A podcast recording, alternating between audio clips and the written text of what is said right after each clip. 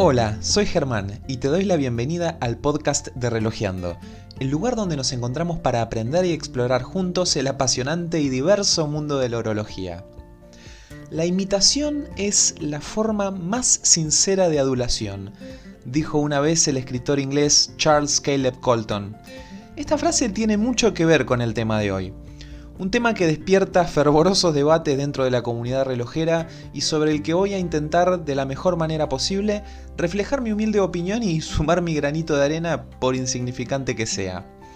Hablo particularmente de los relojes homenaje u homage, como más frecuentemente se los denomina en la jerga relojera.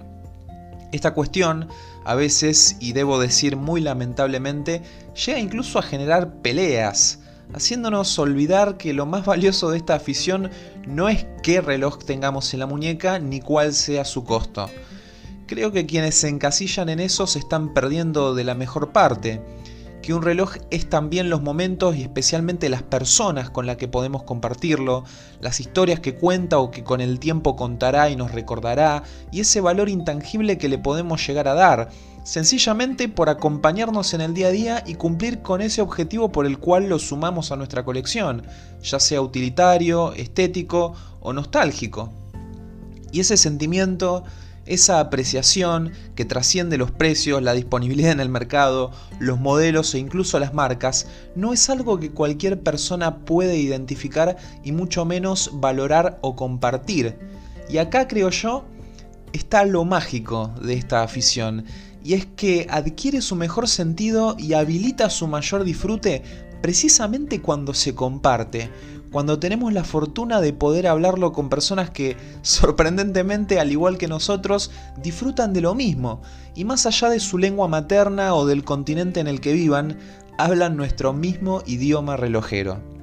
Entienden que un reloj puede ser más que su precio en el mercado, el calibre que lleva o la marca que está escrita en la esfera, y con estas increíbles personas que son en definitiva las que le dan sentido a esto, estoy seguro de que a pesar de tener algunas diferencias, que por otro lado son también lo que nos hace únicos e interesantes, pues sería muy aburrido que pensáramos todos siempre lo mismo, son más las cosas que tenemos en común, empezando justamente por ese aprecio por los relojes y la afición que compartimos.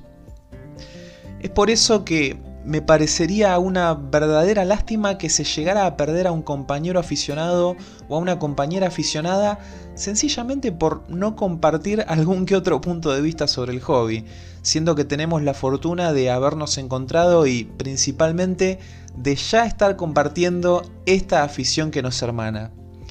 Así que creo que siempre lo más saludable es respetar todos los puntos de vista y acordar en el hecho de que podemos no siempre estar de acuerdo en todo, y que eso no nos impida poder seguir disfrutando del hobby, que solo se pone mejor y más bonito cuando se comparte. Perdón por extenderme un poco con esta reflexión previa, pero me pareció importante compartirla con vos, especialmente porque en estos últimos meses pude experimentar mejor que nunca lo lindo que es poder compartir con otros lo que uno disfruta. Y en definitiva, de eso también se trata relojeando. Así que gracias de nuevo por estar acá y compartir juntos la afición.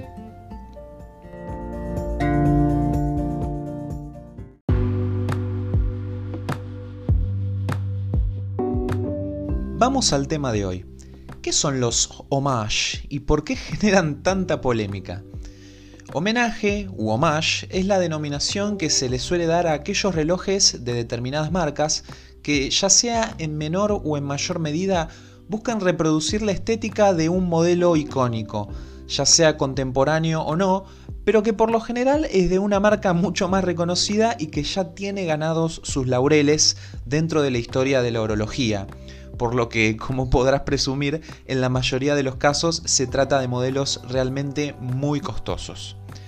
La particularidad de los relojes Homage es que copian esa estética icónica, muchas veces con bastante minuciosidad, y la ofrecen en un reloj cuyo costo es una pequeñísima fracción de lo que valdría aquel cuyo diseño original los inspiró, pero siempre, y esto es fundamental, partiendo de una base de respeto hacia ese modelo y a esa marca a la que precisamente homenajean.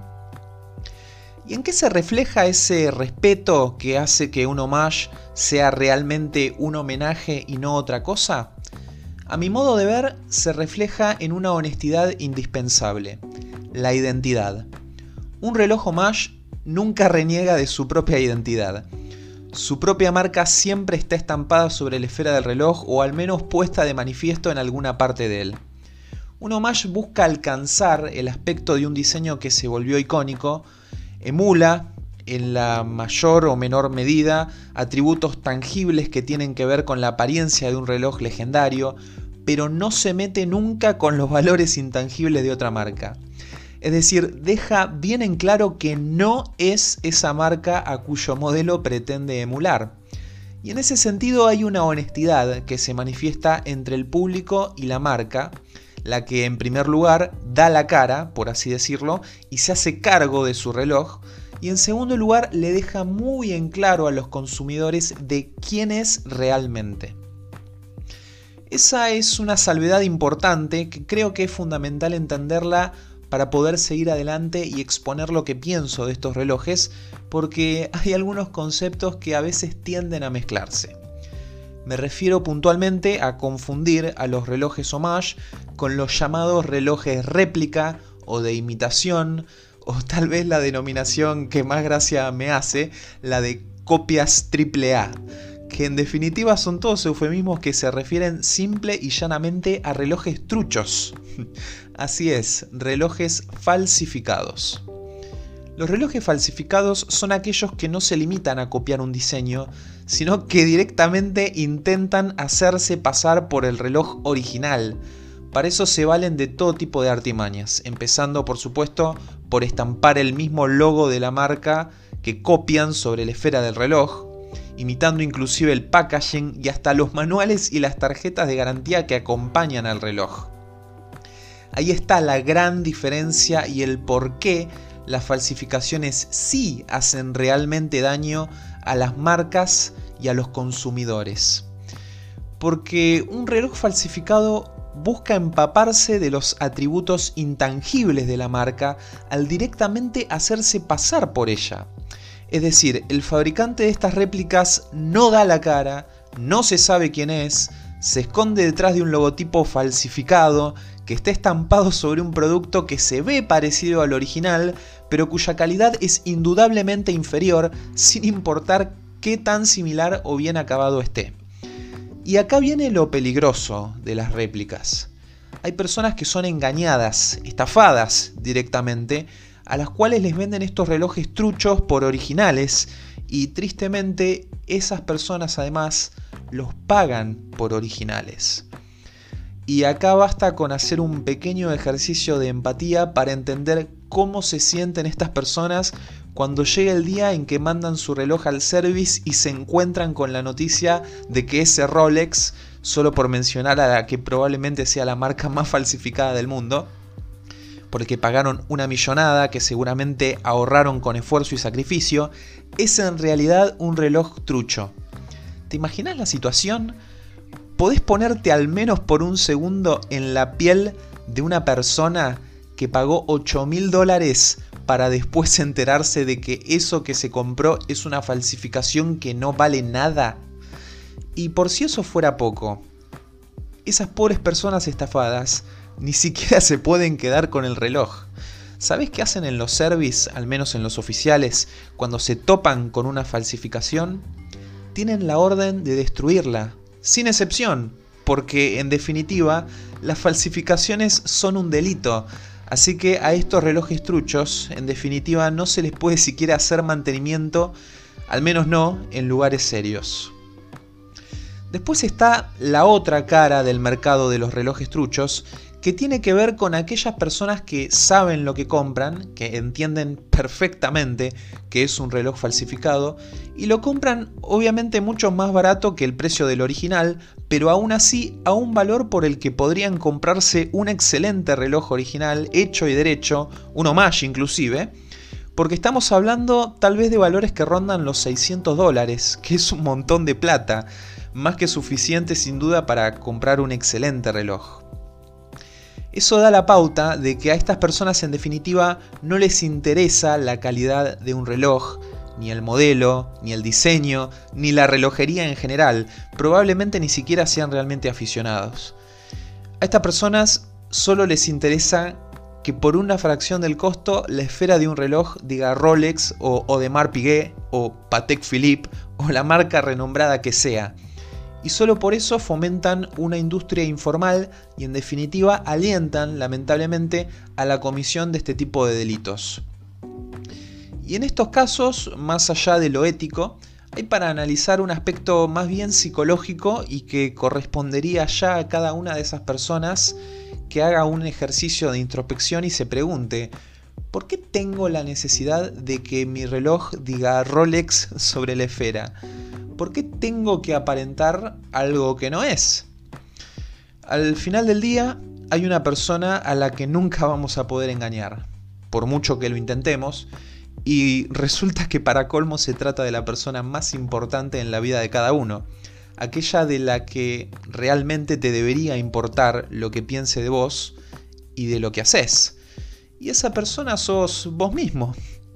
En definitiva, quienes somos no se muestra en la marca de relojes que usamos o la ropa que vestimos o el auto que manejamos. Se refleja en cómo actuamos tanto ante los demás como hacia nosotros mismos. Por todo eso considero que los relojes falsos son realmente plata tirada, puesta en el lugar equivocado y en un reloj que al mirarle la esfera solo nos va a recordar lo que realmente es, una mentira.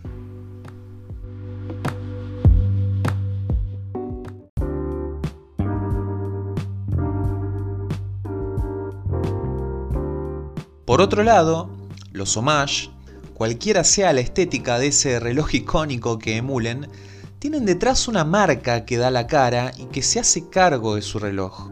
En su misma esfera nos recuerdan honestamente que son otra marca, sea cual sea, Parnis, Invicta, Steinhardt, Pagani Design, Squale, hay realmente unas cuantas y que francamente ofrecen un buen producto por el costo.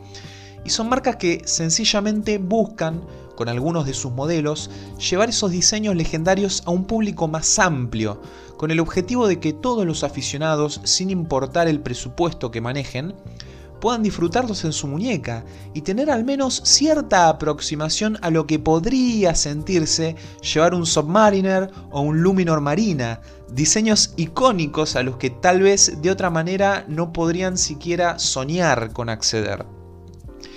Incluso existen casos de personas que son dueñas de, por citar un ejemplo, un Rolex Submariner original y les gustaría poder disfrutar también de otro modelo, pero no desean volver a destinar el monto de dinero que necesitarían para comprarlo, ni quieren vender el que ya tienen para poder costear ese otro modelo. En esos casos, los homage también son alternativas válidas que permiten ampliar el disfrute y hacer más versátil una colección y como podemos ver, sin discriminar el perfil del coleccionista. Desde aquel que jamás podría costear o darse el gusto de gastar su plata en ese reloj de lujo, hasta aquel que ya tiene uno o más de uno en su colección. Otra cosa que a veces escucho que se les critica a los homage es que perjudican a las marcas cuyos diseños buscan emular, que menoscaban su imagen y o que les roban a la clientela. Y esa es nuevamente una confusión con el mercado de los relojes falsificados. Si yo quiero y tengo el dinero para comprar un Rolex Explorer 2, no voy a comprarme un Parnis o un Stirling. O por ahí sí, pero en todo caso no en perjuicio del Rolex que quiero y puedo pagar. Voy a comprarme ese Rolex, sin dudas. No me interesa un homage. Voy a pleno por el real deal, Ahora bien, en ese caso, mi preocupación real va a pasar por tener el cuidado y tomar los recaudos necesarios para no ser estafado y terminar comprando un reloj falsificado. Ahí es donde está el verdadero perjuicio. Ahí vemos de la manera más clara posible el daño real a las marcas y a las personas. ¿Por qué digo a la marca? Porque Rolex en este caso no solo se perdió una oportunidad real de venta, sino que además su marca se vio involucrada, aunque ilegalmente, en un producto que no refleja ni por asomo su calidad, sus atributos, ni sus valores, y que llegó a un consumidor que gracias a eso pasó por una experiencia horrible, después de la que probablemente nunca va a dejar de asociar a la marca con ella. No por Rolex en sí, sino por los peligros que ahora ese consumidor aprendió que pueden existir a la hora de comprar un Rolex. Es como ese dicho tan criollo que dice que el que se quema con leche después ve a una vaca y llora. Y el por qué se perjudica a las personas está mucho más claro aún, sencillamente por la estafa que sufren. No sé si se entiende la diferencia. Los homage no presentan, o mejor dicho, no representan un peligro para las marcas que homenajean, porque sencillamente no compiten con ellas, no están al mismo nivel, ni siquiera juegan en la misma liga. Sencillamente, y lo repito, buscan ofrecer con sinceridad una aproximación, aunque sea lejana, a la experiencia de portar uno de estos modelos icónicos. De hecho, estoy convencido de que una persona que el día de hoy compra un homage de un Submariner Hulk, si el día de mañana tiene la oportunidad y el dinero para destinar a eso, no va a dudar en comprarse el Rolex Submariner Hulk, el original, el único, el verdaderamente inigualable, el real deal. Y lo digo como un aficionado que en este momento tiene en la muñeca un flamante Pagani Design que precisamente rinde homenaje a un Submariner Hulk y que lo hace sinceramente, dando la cara y ofreciendo un costo que al menos para mí es razonable por el valor que aporta y que me queda clarísimo que no le llega ni a los talones a un Rolex. Dicho sea de paso, voy a hacerle a su debido tiempo la review correspondiente a este reloj. Pero bien, todo esto no significa que lo que yo estoy diciendo es la verdad suprema, ni mucho menos la verdad que no significa tampoco que no pueda entender y respetar la postura de aquellos a los que simplemente no les agradan este tipo de relojes homenaje.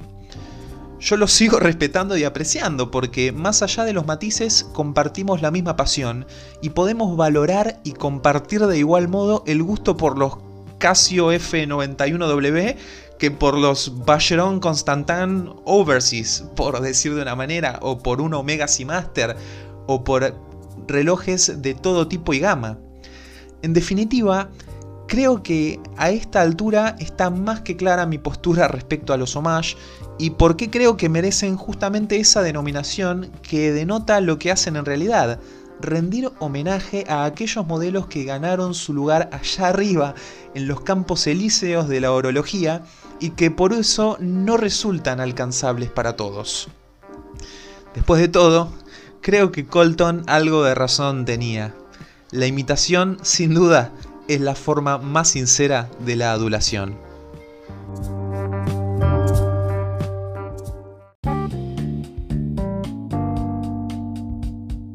¿Qué te pareció este episodio?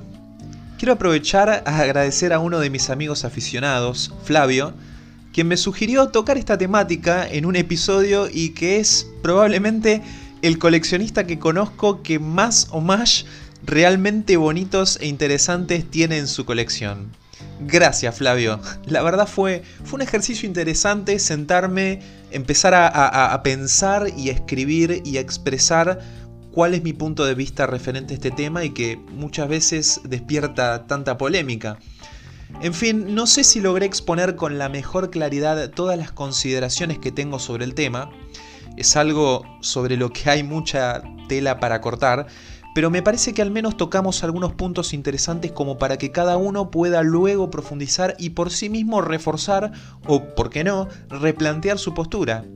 Después de todo, acá ya entran a jugar también las opiniones y si están argumentadas, todas son perfectamente válidas. Y de nuevo, lo más importante es que compartimos la misma pasión y el mismo gusto. Y eso es lo que nos hermana. ¿Y vos, qué opinas de los homage? ¿Tenés o tendrías uno en tu colección? Escribime con tus opiniones a contacto.relojeando.gmail.com o en Instagram, donde también te invito, como siempre, a compartir la foto de tu reloj, sea o no un homage, con el hashtag relojeando mi reloj.